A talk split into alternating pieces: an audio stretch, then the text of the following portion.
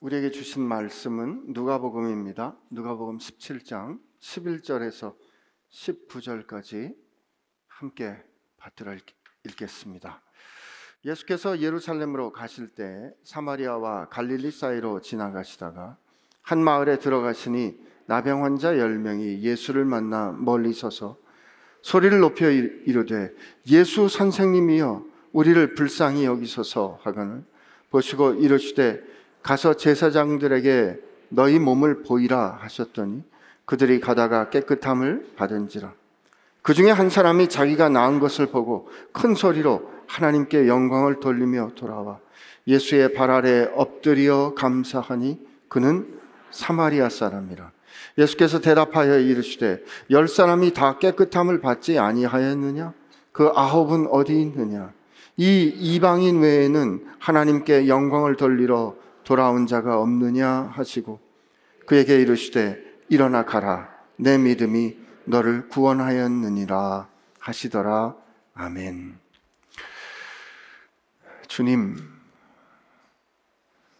우리에게 주신 은혜, 아무리 생각해도 갚을 길이 없어서 저희가 무엇으로 애써서 값을, 값을 치르려 한들 그 값을 치르기 어렵기에 할 수 없기에 그저 감사함으로 받습니다. 그 생명을 주신 귀한 은혜. 감사함으로 받아 우리로 하나님의 영광을 드러내는 주의 자녀들 되게 하여 주옵소서. 주님 오늘 우리의 감사의 고백, 사랑의 고백을 받아 주옵시고 오늘 또한 우리에게 말씀하여 주옵소서. 예수님의 이름으로 기도합니다. 아멘. 유대인들의 대화는 질문으로 물어 질문을 하면 어, 질문으로 답하는 것이 익숙합니다. 어, 궁금한 것이 있으면 질문하는 것이 매우 익숙하죠. 그래서 어, 우리 교회 아름다운 동행에 있는 Q&A와 같은 모습이 어쩌면 초대교회에 더 자연스러운 모습일 수도 있겠다 싶습니다. 이런 질문이 있었을 수도 있었을 것 같아요. 이런 거죠. 사람들이 우리를 비난합니다.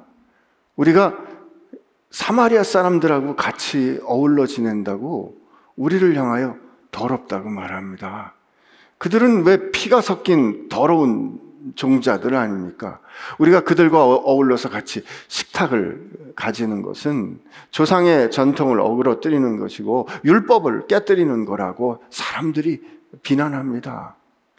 또 심지어 어떤 사람들이 우리를 향하여 이단이라고 말합니다. 우리가 사마리아 사람들뿐만 아니고 할례 받지 않은 이방인들하고도 같이 식사를 하지 않습니까? 같이 식탁을 나누지 않습니까? 사실 오늘 이 사도께서 솔직히 말하고 솔직히 물어봐도 된다고 하시니까 제가 솔직히 묻는 건데요. 저 이방인들하고 같이 밥 먹으려면 음식이 목에 걸립니다. 그냥 밥 먹는 건 괜찮은데 우리 주님께서 가르쳐 주신 그 만찬, 성만찬에 대할 때 사실은 많이 부담스럽습니다. 내가 저 할례 받지 않은 사람들하고 같이 밥 먹어도 되나? 사마리아 사람들하고 밥을 같이 먹는 건 개밥 그릇 쓰는 거하고 같다 그러는데 그래도 되나? 아니 어떻습니까? 차라리 그 사람들은 그 사람들끼리 모이라 그러고 우리는 우리끼리 하면 서로 편하지 않겠습니까? 서로 좋지 않겠습니까? 비난받을 일도 없고요. 이런 질문이 생기지 않았을까 싶습니다. 그때 아마 사도들이 이렇게 대답했을 것 같아요. 예, 그 질문 어, 어떤 뜻인지 알겠습니다. 저도 잘 이해합니다. 왜냐하면 나도 그랬기 때문입니다. 근데 오늘 그 질문에 대해서 예수님과 우리 주님과 제가 같이 겪었던 일을 통해서 한번 같이 생각해 보기를 원합니다. 그 일은 우리가 세 번째 주님과 더불어서 예루살렘으로 향해 가던 때 일어났던 일입니다. 여러분, 우리 주님과 함께 예루살렘에 세 번째로 들어갔다는 그 세 번째 예루살렘에 들어간 거, 그게 어떤 의미인지 아시죠? 그 여정의 끝에 우리 주님께서 십자가를 지셨습니다. 우리가 갈릴리에서 출발해서 어, 예루살렘으로 가던 그때 였습니다. 여러분들 잘 아실 거예요. 유대인들은 어, 갈릴리에서 예루살렘으로 갈 때 되게 어떤 길을 통해서 어떻게 길을 잡아갑니까? 그러니까 북쪽에 있는 갈릴리에서 내려오죠. 내려오다가 사마리아 지경에 사마리아 근처에 오면 어떻게 해요? 요단강을 건넙니다. 왜냐하면 그리고 요단강을 건너서 요단 동편에 광야길로 한참을 가다가 사마리아 사람의 그 지방이 끝났다, 다 지났다 싶으면 다시 요단강을 건너가서 예루살렘으로 가죠. 왜 그렇게 했어요? 예, 사마리아 사람들이 사는 땅은 더러운 땅이니까 거기 사는 그 종자들, 그 더러운 종자들과 얼굴 마주하기 싫어서 우리가 그렇게 피해서 다닌 거 아닙니까? 그런데 우리 주님 그렇게 하지 않으셨습니다. 우리 주님은 사마리아 지방을 그냥 지나가곤 하셨어요. 우리 요한 사도께서 기억해서 여러분께 나눠주신 그 사건 아시죠? 사마리아 그 지방의 그 중간쯤에 있던 수가성에서 남편만, 전 남편만 다섯이고 인생 복잡하게 살던 그 여자를 예수님께서 우물가에서 만나서 그 여자를 구원해 주셨잖아요.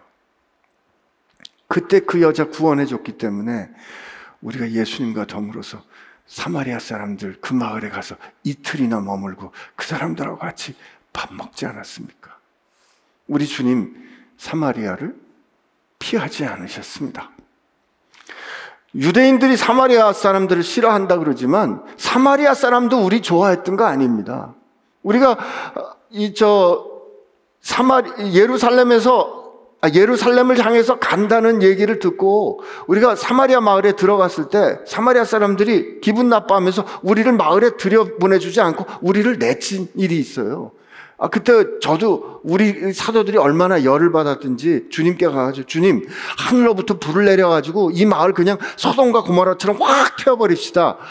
그랬다가 주님께 우리 엄청나게 혼났죠. 그런 일이 있었어요. 근데 우리 주님은 사마리아를 피하지 않으셨습니다. 우리 다시 세 번째로 가던 그 이야기로 다시 돌아가 보면 그때 우리가 갈릴리하고 사마리아 그 사이를 지나는 중간에 한 작은 마을에 들어가게 된 겁니다. 그런데 그 작은 마을에 들어가는데 저 멀리에 웬 사람들이 한 10명쯤 서 있는 게 보였습니다. 보니까 머리를 풀어 헤치고 옷은 남루하게 찢어져 있는데 다 손으로 입을 가렸더라고요. 이게 벌써 딱 보니까 나병 환자입니다. 이게 여러분 아시겠지만 나병 환자는 이, 정, 이 건강한 사람들하고 적어도 50걸음 이상은 떨어져 있어야 돼요. 이 사람들이 만약에 50걸음 이내로 가까이 오면 사람들이 돌을 들어서 던지곤 했기 때문에 그들이 멀리 떨어져 있었던 거죠. 근데 저는 그냥 그 바람결에 그 사람들한테서 나는 냄새가 그냥 느껴지더라고요. 어쩌면 그렇게 느꼈었던 것 같아요. 그리고 그냥 진저리가 쳐졌습니다. 더럽다 하는 생각이 든 거죠. 아이고, 이 큰일 났다 하는 생각이 그때 들었습니다. 왜냐하면 전에 말이죠. 아, 왜 한 그 정신없는 나병 환자가 그 얼마나 간절했으면 그 주님 발 앞에 와가지고 그냥 엎드려서 뭐라고 그때 그랬냐면 선생님 원하시면 저를 깨끗게 할 수 있습니다라고 그렇게 그냥 이 사람이 말이죠. 50걸음 떨어져 있어야 되는데 주님 앞에 와가지고 엎드렸던 그런 나병 환자가 있었어요. 그때 옆에 있다가 저, 희들이 얼마나 깜짝 놀랐는지 다들 입을 가리고 그냥 뒤를 다 물러섰었죠. 근데 그때 우리 주님 어떻게 하셨냐면 그를 보시고 아무 말씀도 안 하시고 그에게 손을 대시는 거예요. 저희가 얼마나 놀랐는지 아세요? 그 주님이 그렇게 손대시면 주님이 부정케 되는 거거든요. 그런데 우리 주님이 나도 원하노니 깨끗해짐을 입으라 말씀하셨고 그 사람 깨끗해지고 너 가서 제사장에게 내 몸을 보이라고 하셨던 일이 있었거든요. 그러니 그 일이 소문이 다 났을 것이고 저 사람들이 아니 근데 요번에는 그때는 말이죠. 나병 환자가 한 사람도 아니고 열 사람이에요. 병도 모이면 기세가 세지는 법인데 이 큰일 났다 싶더라고요. 아니나 다를까 그 사람들이 멀리서 소리를 지르기 시작했어요. 예수님, 선생님이여, 우리를 불쌍히 여기소서. 그들이 말했던 그 예수님, 그 선생님이여 라고 하는 그 부름은 아주 높은 분, 권위를 가진 분이라는 호칭이었는데 그냥 그 다음에 뭐라고 그 사람들이 말했냐면 우리를 불쌍히 여겨 주십시오. 하긴 생각해 보면 그렇게 말하는 그 한마디 말에 그 사람들의 그 모든 인생의 그 기구한 사연이 다 담겨 있는 것 같더라고요. 예수님이 여러분 저 나병 고칠 수 있는 의사가 어디 있습니까? 그러나 예수님은 나병을 고치셨고 예수님은 죽은 사람을 살리시는 능력이 있으니 소문이 다 났고 그러니 그들이 긍휼히 여겨 달라고 외치는 거에는 예수님께 뭔가 도움을 요청하는 그런 간절함이 있는 거죠. 저희는 한편으로 야 이거 큰일 났다. 우리 주님 이제 행여나 저 사람들한테 가까이 가셔서 전처럼 또 손이라도 대시면 이거 큰일 났다. 그게 한 명도 아닌데 열 명이 그냥 너도 나도 살려달라고 예수님께 손을 대고 막 그럴 텐데 그러면 우리는 어떻게 해야 되나? 그걸 떼야 되나 말아야 되나? 막 이런 생각을 그때 우리 했었어요. 그런데요, 예수님이 그를 보시더라고요. 근데 이번에는 보시고 그때는 가신 게 아니고 이렇게 말씀하셨어요. 가서 너희 몸을 제사장들에게 보이라. 사실 이해가 잘 안 가는 말씀입니다. 이 제사장에게 나병 환자가 몸을 보인다는 것은 두 가지 경우를 뜻해요. 첫째는 진단을 받을 때예요. 내가 나병 환자인가 아닌가를 확진받을 때, 확정받을 때 가서 보입니다. 근데 이 사람들 지금 나병 환자잖아요. 그러니까 병을 확인할 필요는 없는 거죠. 그러면 또 다른 경우가 언제냐면 병이 낫는 거, 나은 것을 확인할 때예요. 우리 율법서 레위기에 보면 그 일이 잘 기록되어 있어요. 우선 내가 나았다 싶으면 제사장에게 가면 제사장은 잘 살펴서 이게 낫구나 싶으면 정결한 새 두 마리와 뭐 백향목 이런 걸 가져다가 그 피를 내서 일곱 번 뿌려가지고 낫다라는 걸 확인해 줍니다. 그러면 이 사람이 몸에 온갖 털을 다 밀고요. 그리고 옷을 빨고 진영 바깥에 나가서 7일을 기다립니다. 그리고 다시 머리털과 눈썹과 혼털을 밀고 다시 돌아와서 8일째 되던 해에 하나님 앞에 제사를 드리면 그 사람은 비로소 정결해졌다라고 확증이 되는 거잖아요.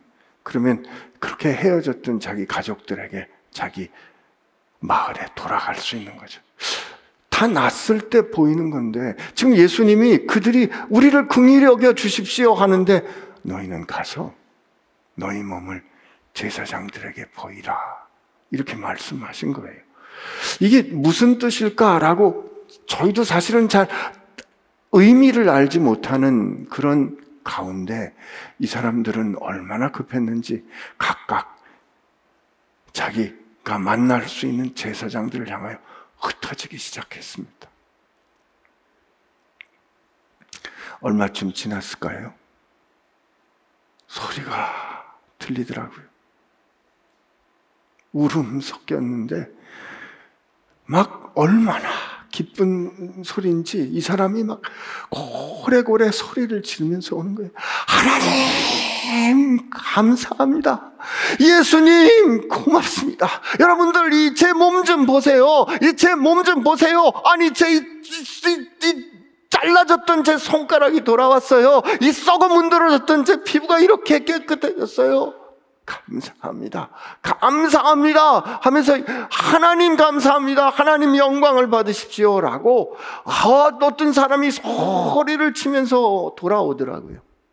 그러니 그 사람이 예수님 앞에 와서 그 발 앞에 그냥 엎드리더니 울면서 이렇게 말하는 거예요. 주님 감사합니다. 예수님 감사합니다.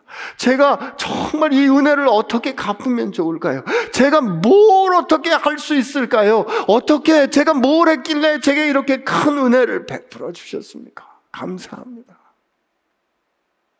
감사합니다. 이제 비로소 제가 사람같이 살 수 있게 됐습니다. 제가 원하지 않았는데 이 나병 때문에 어느 날 일어나 보니까 이 감각이 잘 느껴지지 않았는데 어느 날 잘 아픈 것도 모르겠고 뜨거운 것도 모르겠고 그러다가 상처가 나면 상처가 난 줄을 모르니까 손가락에 발가락에 코에 상처가 반복해서 나더니 어느 날 손가락이 떨어지고 발가락 마디가 떨어지고 코가 문드러지고 제사장에게 가서 보였더니 제사장이 입을 가리면서 부정하다 말해 그 순간에 저는 사랑하는 가족들을 만날 수 없었습니다. 제가 제 인생에 가졌던 뜻, 제 인생에 가졌던 소망, 제 인생에 가졌던 계획, 그 모든 것도 내가 어떤 인생을 살아왔는지도 내가 어떻게 좋은 사람이었는지 아무 상관이 없었습니다. 나는 그저 사랑하는 사람과 격리돼야만 했습니다.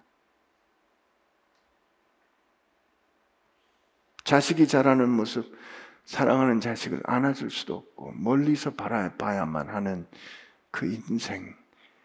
그러나 주님께서 그 인생을 끝내 주셨습니다. 제가 이제 다시 사랑하는 사람을 보듬어 안을 수 있게 되었습니다. 주님 감사합니다. 누구도 할 수 없는 이 일을 내 인생에 해주셨으니 주님 제가 어떻게 이것을 갚을 수 있을까요?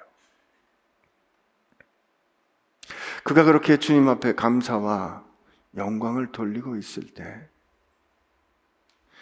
주님이 그에게 이렇게 물어보셨습니다. 아, 그, 그때 그 사람 말투를 보니까요. 사마리아 사람이더라고요. 우리는 생각했어요. 이게 사마리아하고 갈릴리 그 사이에 있는 마을이고 어쩌면 갈릴리 어, 사람도 유대 사람도 어, 사마리아 사람도 아마 그 병 때문에 그들이 같이 다녔구나. 아, 사랑하는 사람이 자기를 이제까지 평생을 같이 했던 사람들도 자기를 향해서 더럽다 그러면서 가까이 하려고 하지 않으니까 동병상련인가 같은 병을 앓는 사람들끼리 그렇게 같이 다녔구나. 그런데 예수님께 감사하러 온 사람은 사마리아 사람이었구나. 우리 한편 마음이 조금 좀 이렇게 민망했어요. 근데 예수님이 그에게 이렇게 물어보시더라고요. 열 사람이 다 깨끗함을 입지 않았느냐? 아, 그때 우리 알았습니다. 그 열 명이 다그 나음을 얻었구나. 그런데 그 다음에 예수님 말씀이 그 다음에 예수님 말씀이 우리 가슴을 쳤습니다. 그런데 그 아홉은 어디 있느냐? 여기 이 이방인 외에는 이방인 외에는 돌아와 하나님께 감사를 영광을 돌리는 자가 없더냐? 이렇게 물어보셨죠. 이때 여기 이방인 외에는 이라는 이 알로게네스라는 말 여러분 뭔지 아실 거예요. 여러분 저 예루살렘 성전에 가보시면 예루살렘 성전 앞에 이방인들이 들어갈 수 있는 뜰과 예루, 유대 사람들만 들어갈 수 있는 성전의 안쪽 그, 그 사이를 나누는 벽, 벽에 뭐라고 써 있어요? 이 알로게네스는 이방인은 이 벽을 넘어올 수 없다. 이 벽을 넘어 이 안에 들어올 수 없다. 이 누구든지 넘어왔다가 발각이 되는 사람들은 자기 죽음의 책임을 져야 할 것이다. 그렇죠? 여러분, 이 알로게네스 이방인이라는 이 말은 우리가 늘 익숙한 안식일, 할례, 돼지고기, 부정한 거, 깨끗한 거, 이런 것처럼 우리가 누구인가 혹은 우리하고 이방인 사이를 나눠주는 그 표지되는 말이잖아요. 그런데 예수님께서 그 말을 꼭 집어서 이 이방인 외에는 너희가 더럽다고 말하는 이 이방인 외에는 돌아와 하나님 앞에 영광을 돌리는 사람이 없느냐라고 그때 우리에게 물으셨는데 우리가 할 말이 없었습니다. 우리는 저 할례받지 못한 이방인이 아니라 하나님의 선택받은 백성으로 태어나게 해주셔서 감사합니다. 나는 저 사마리아인으로 태어나지 않은 게 감사합니다. 그렇게 날마다 기도했고 우리는 전통을 지킨다고 말했고 그래서 하나님께 가까이 있다고 생각했는데 정작 하나님께서 그 놀라운 일을 주님께서 그 놀라운 은총을 베풀어 주셨을 때 은총의 근원이 되시는 그분께 돌아온 사람은 우리가 더럽다 말한 사마리아인밖에 없었습니다. 나머지 왜냐하면 주님이 그때 여기 이방인 외에는이라고 굳이 말씀하신 걸 봐서는 그 나, 아, 나머지 아홉의 태반은 유대 사람이지 않았을까 싶어요. 그렇게 선민이라고 생각했던 그 사람들은 하나님께로부터 자기들이 원하는 바를 얻어서 자기들이 원하는 바가 충족된 것을 알고 그냥 자기 길로 갔던 것이죠. 주님이 거기에 대해서 더 다른 말씀 하시지 않으시고요. 그리고 그에게 이렇게 말씀하셨습니다. 일어나 가라. 내 믿음이 너를 구원하였느니라. 생각해 보면 이 내 믿음이 너를 구원하였느니라라고 말씀하신 이 말씀은 너를 구원했다는 말은 내가 온전케 됐다는 뜻인데 우리 주님이 이 말씀을 언제 누구에게 하셨는가를 생각해 보니까 아 이게 어떤 뜻인가 알 수 있을 것 같더라고요. 여러분 아시는 것처럼 전에 예수님이 회당장 야이로의 딸을 고치러 가다가 중간에 그 혈루증 앓는 여인이 몰래 와서 예수님의 옷을 손, 손댔던 일 있지 않습니까? 그때 그 가던 길을 멈추고 예수님께서 기다렸다가 여인이 자기에게 일어난 일을 참지 못하고 결국 숨어 있다가 어, 결국은 마침내는 나와서 무슨 일이 일어났나? 예수님의 더러운, 몸에 피가 나니 더러운 사람 아니에요? 그 더러운 여인이 예수님 몸에, 어, 옷에 손을 댔다가 자기 몸에 일어난, 자기 몸에 일어난 그 사건을 고백할 때 예수님이 첫 번째 뭐라고 얘기하셨죠? 따라. 모든 사람으로부터 버림받은 사람들을 향하여 예수님이 따라 라고 불러주시면서 그 다음에 뭐라고 말씀하냐면 세상에 그런 일이 어디 있어요? 지금 회당장 야이로의 딸을 고쳐주러 가는 그 길에 자기 살겠다고 예수님을 그 거, 이 중요한 일을 하러 가신 분을 이 부정탄 여자가 예수님 몸에 손을 대면 예수님 부정하게 되는 거 아닙니까? 그런 일을 한 그 여자를 향해서 따라 내 믿음이 너를 구원하였다. 라고 말씀하셨거든요. 그러므로 내 믿음이 너를 구원하였다라고 말하시는 것은 용납받을 수 없는 사람이 하나님의 주님의 딸, 하나님의 자녀가 된다는 뜻이에요. 그리고 또 어, 전에 그 누구죠? 그저 바리새인 시몬의 집에서 식사하실 때 그 시몬은 예수님께 발 씻을 물도 드리지 않았는데 그, 그 마을에서 죄인으로 손가락질을 방하던 여자가 어떤 마음의 감동이 있었는지 그 여자가 와서 눈물로 예수님의 발을 적시면서 그 머리, 머리카락으로 예수님의 발을 씻기고 그 발에 향유를 부었을 때 사람들이 막 속으로 그랬잖아요. 어, 저, 저, 이 사람이 진짜 선생 맞으면 저 사람이 어떤 사람이, 저 여자가 어떤 여자인지 알 거다. 예수님 뭐라 그러셨어요? 그 여자를 향해 네 죄 사함을 받았다. 그리고 그 여자에게 뭐 똑같은 말씀 하셨어요. 네 믿음이 너를 구원하였느니라. 태어나면서부터 소경된 정말 볼 거 없는 그 소경의 아들 디, 어, 이 바디메오 바디 그 디메오의 아들 바디메오가 예수님을 향하여 고래고래 소리치며 다윗의 자손이여 나를 불쌍히 여기소서 할 때 내 믿음이 너를 구원하였다 말씀하셨거든요. 예수님께서 오늘 이 오늘 이, 이, 이, 이 일이 일어난 이 나병 환자 사마리아 사람에게 내 믿음이 너를 구원하였다라고 말씀하신 그 일과 이 일을 더불어 생각해 보면 사실 내 믿음이 너를 구원하였다라는 말은 제 생각, 여러분 생각에는 어떻게 생각하세요? 아, 우리 저 믿음 잘 지키는 바리새인들이나 믿음 잘 지키는 사두개인이나 서기관들이나 제사장들이 제일 먼저 들었어야 할 것 같은데 내 믿음이 너를 구원하였다 해야 될 것 같은데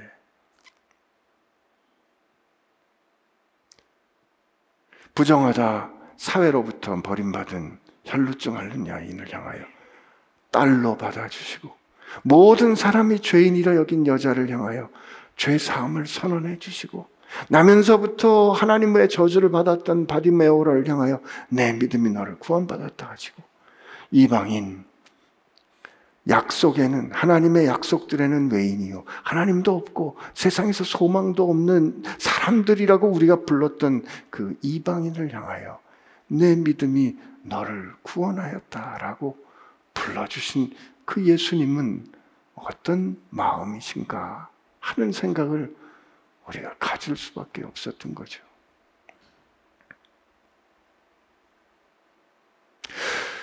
여러분 우리 교회가 이 초대교회가 지금 핍박 많이 받고 있는 거 아실 겁니다. 예루살렘에 큰 핍박이 일어나가지고 그때 막 사람들이 다 흩어졌잖아요. 그 우리 저 빌립 형제가 어찌어찌해서 사마리아에 갔는데 이 형제가 참을 수가 없으니까 우리 주님이 행하신 일과 우리 주님이 어떤 분인지 사마리아 사람들한테도 전했잖아요. 사마리아 사람들이 회개하고 돌아와 세례를 받고 그 얘기가 예루살렘에 또 들린 거죠. 그러니 뭐, 야, 이 필립이 잘못한 거 아니야? 이 사마리아 사람한테 세례 줘도 돼. 그런 걱정이 돼서 우리가 베드로하고 요한을 거기 보냈는데 거기 가서 보니까 진짠 거예요. 진짠 거예요. 그래서 베드로와 요한이 그 유대 사람이 사마리아인 그 불가촉 천민 손대면 안 되는 사람들의 머리에 손을 얹고 유대인의 손이 사마리아인의 머리에 다 유대인이 사마리아인을 위하여 하나님 앞에 기도할 때 성령이 오셨습니다. 그 말은 무슨 뜻이에요? 그 기도를 하나님이 받아주셨다는 뜻이고, 하나님이 사마리아 사람들이 하나님의 백성이 되는 것을 기뻐하셨다는 뜻이죠. 사마리아 사람들이 교회 일원이 될 수 있는가? 사마리아의 사람들도 하나님 앞에 돌아올 수 있는가 하는 그런 질문이 들 때마다 오늘 여러분께 들려드렸. 네, 우리가 그 갈릴리와 사마리아 마을 사이에서 한 나병 환자를 구원해 주신 그 더군다나 사마리아 사람을 구원해 주신 그 사건은 사마리아인도 그 어떤 사람도 하나님 앞에서 구원받아 받을 수 있다는 확증이요 격려가 그 뒤로 우리에게 되었습니다. 전에는 유대인이다, 이방인다가 이 구원의 표지이고, 우리가 율법을 지키느냐, 안 지키느냐가 구원의 길이라고 생각을 했지만, 아니요. 예수님이 오셔서 새로운 시대를 여신 거죠.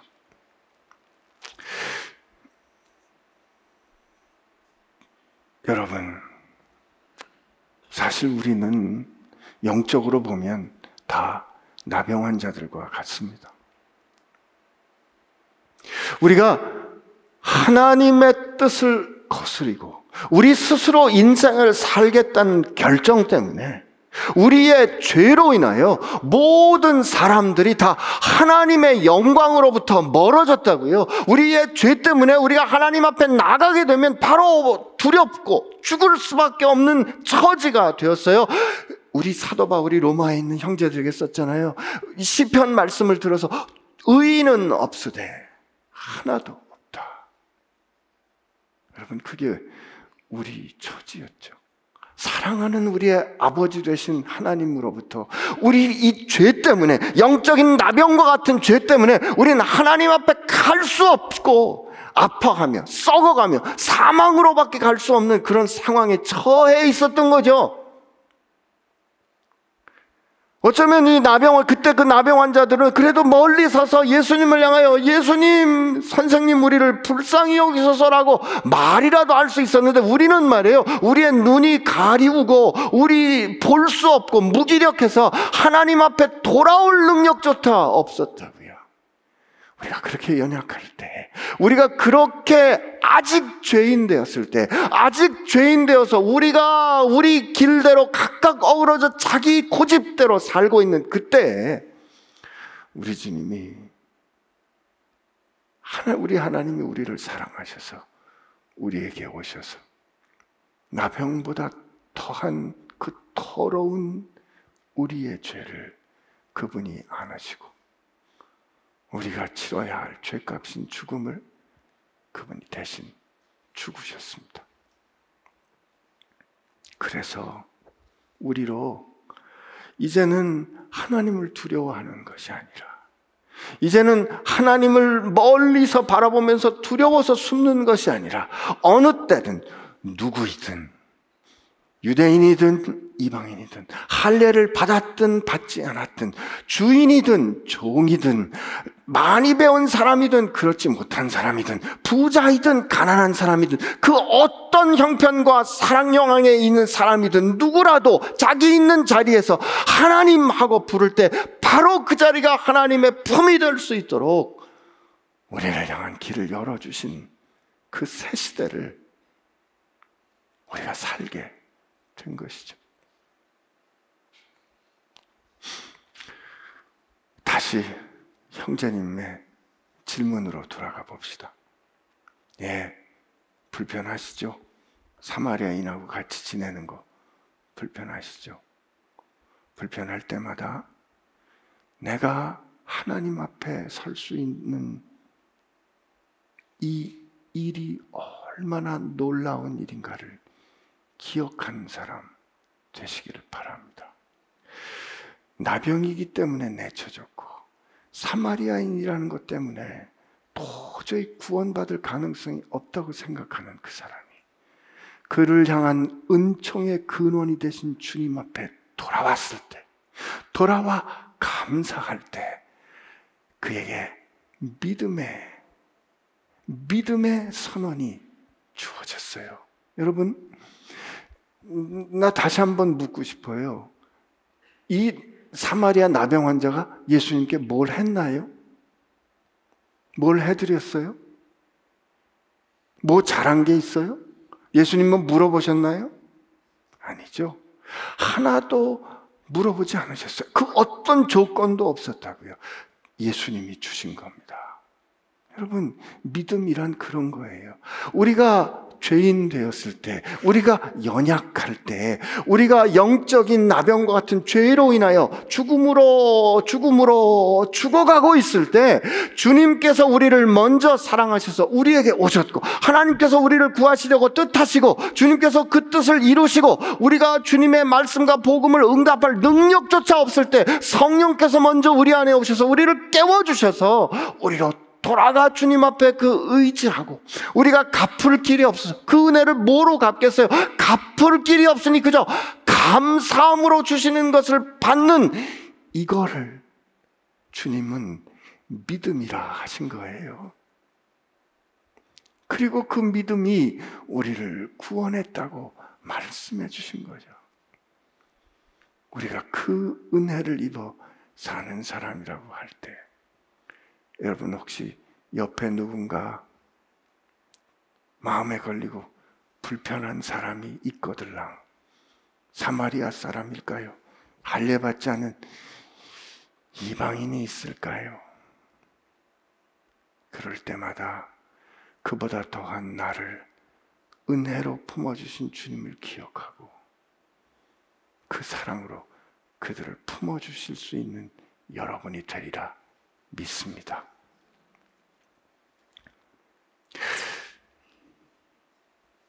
제가 말씀을 나누면서 왔다 갔다 했지만 아마 초대교회에는 이런 대화가 있지 않았을까 싶어요. 예수님이 왜 우리에게 복음을 전해 주실 때 그냥 우리는 너무 복음을 간단히 생각해서 십자가에서 우리를 위해 대속하시고 다시 부활하셨다. 그러면 어느 날 예수님이 그냥 하늘에서 십자가 지러 오시고 죽으시고 탁 올라가시면 간단할 것 같은데 왜 예수님이 우리랑 사시고 살면서 제자들과 더불어 이런 일을 경험하도록 하셨을까? 우리 인생 살면서 불평한, 불평, 불편하고 어려운 일을 겪고 논리적으로 잘 설명하기 어려운 일들이 있을 때 그때 예수님이 제자들과 겪었던 그 일을 기억하면서 거기서 배우도록 해주신 거예요. 이 사마리아 나병 환자가 돌아와 주님 앞에 감사하는 이 모습은 우리가 어떻게 하나님 앞에 대해야 하는가, 주님께 대해야 하는 거에 많은 가르침을 줍니다. 여러분, 그냥 우선 생각하기에요. 감사는 한번 따라해 보실래요? 감사는 하나님의 은혜를 받는 영수증이다. 네. 우선 하나님께서 우리에게 주신 건 우리가 갚을 수가 없어요. 값주고 살 수가 없다고요. 여러분 뭘 한들 여러분 생명을 하루라도 연장하겠어요. 그러니 감사로 받는 것인데 이런 거죠. 감사합니다, 하나님. 이건 뭐예요? 바꿔 말하면 잘 받았습니다. 이런 뜻입니다. 감사한다는 것은 내가 하나님께 받았다. 이것을 하나님께 확인하는 거예요. 감사합니다, 하나님. 그리고 하나님께 영광을 돌린다는 것은 어떤 뜻이냐면 잘 쓰겠습니다. 이걸 내 욕심과 내 뜻대로 쓰는 것이 아니라 하나님께서 내게 거저 주신 거 내가 하나님의 일을 위하여 하나님 기뻐하시는 대로 잘 쓰겠습니다. 감사합니다. 하나님 일을 통하여 영광을 받으십시오. 사마리아 사람은 그 그가 주님께 돌아와 감사하고 영광을 돌림으로 말미암아 그 놀라운 선언, 육신뿐만 아니라 영원히 충만케 되는, 온전케 되는 내 믿음이 너를 구원하였다라는 선언을 들었잖아요. 우리도 주님 앞에 인생을 살면서 우리가 주님 앞에 나아가 그 은혜 의지 우리가 살면서 긍휼히 여기 주님 저를 좀 도와주세요 하는 그런 상황이 앞으로 널려 있을 거예요. 또 일어날 거예요. 그때 우리가 주저하지 말고 주님 저를 도와주세요. 그리고 주님께서 뭐라고 말씀하시거든. 어떻게 한다? 감사합니다, 주님. 그리고 이 일을 통하여 영광 받아 주옵소서. 이렇게 할 수 있음을 영적인 이방인이요, 영적인 나병을 알았던 우리를 고쳐 주셨다는 것을 확인해 주신 주님이 이 사마리아 사람을 통해서 오늘 우리에게 가르쳐 주신다 믿습니다. 우리 같이 기도하겠습니다.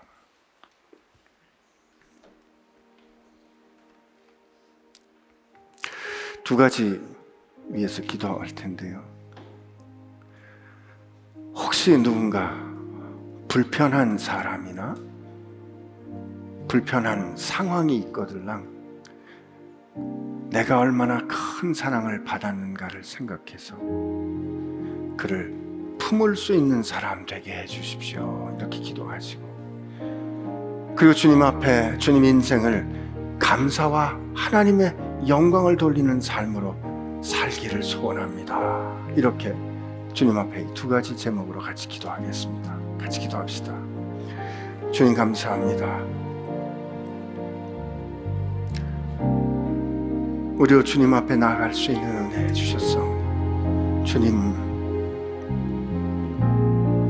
우리가 주님께 그렇게 허용된 것처럼 우리를 그렇게 냄새나는 우리 아무도 손대지 않으려는 그 인생을 들어 귀하다 하시고 새롭게 빚어 주셨사오니 주님의 은혜로 새롭게 만들어 주셨사오니 주님 이후로 우리의 삶이 주님 앞에 감사하는 삶 주님 앞에 영광이 되는 삶 되게 하여 주옵소서. 주님, 전에 우리의 삶은 토해 넣은 것을 다시 먹는 개 같은 삶이었고 범한 죄를 또 범하는 더러운 삶이었습니다.